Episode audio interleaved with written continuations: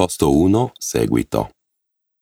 Esaminiamo ora il modellino che sta al centro del posto Introduzione.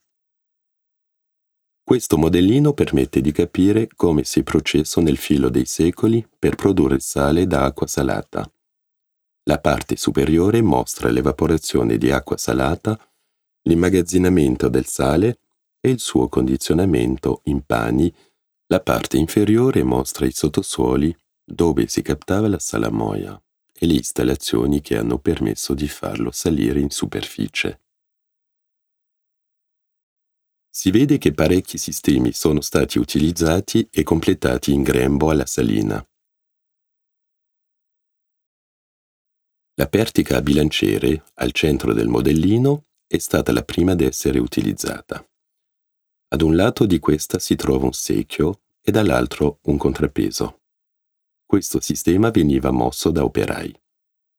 Permetteva di attingere le sorse dal suolo sia un'acqua con circa 40 grammi di sale al litro. Le norie alla destra del modellino sono state impiantate nel 300. Funzionavano a forza animale. Facevano salire su in superficie la salamoia da pozzi sotterranei con un sistema di secchi attaccati l'uno all'altro mosso da cavalli. La salinità di quelle acque, riprese così, era superiore ad 80 grammi al litro. Pompe a stantuffo, che funzionavano a forza umana, sono anche state utilizzate nel Settecento. Nel 1750 un macchinario mosso dalla riviera La Furieuse è stato impiantato pompa idraulica alla sinistra del modellino.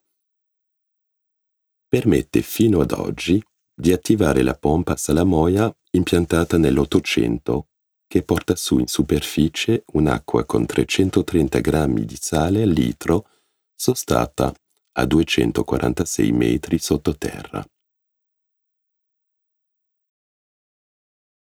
Guardiamo adesso il quadro di Nicolas Richard la città di Salins nel 1628, esposto in fondo al posto Introduzione.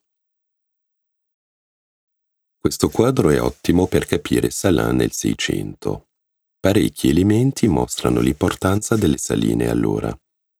Mentre tutta la città è coperta di assicelle di legno, gli edifici che servono alla produzione di sale si notano dalla loro copertura di tegole, segno di gran ricchezza. Si può anche notare l'influenza del sito industriale sulla città.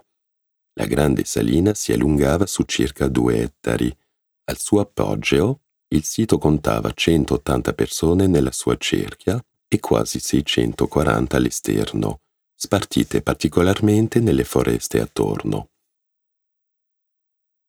Per proteggere il sale, molto pregiato perché raro, c'erano due forti nella vallea. Al Medioevo si trovavano a Salins tre saline. La grande salina, che state visitando adesso, era la più importante. Bisognerà aspettare fino al 600 perché siano unite sotto la stessa amministrazione. Se la guida è arrivata, si prega di seguire ora il gruppo e raggiungere il posto 2.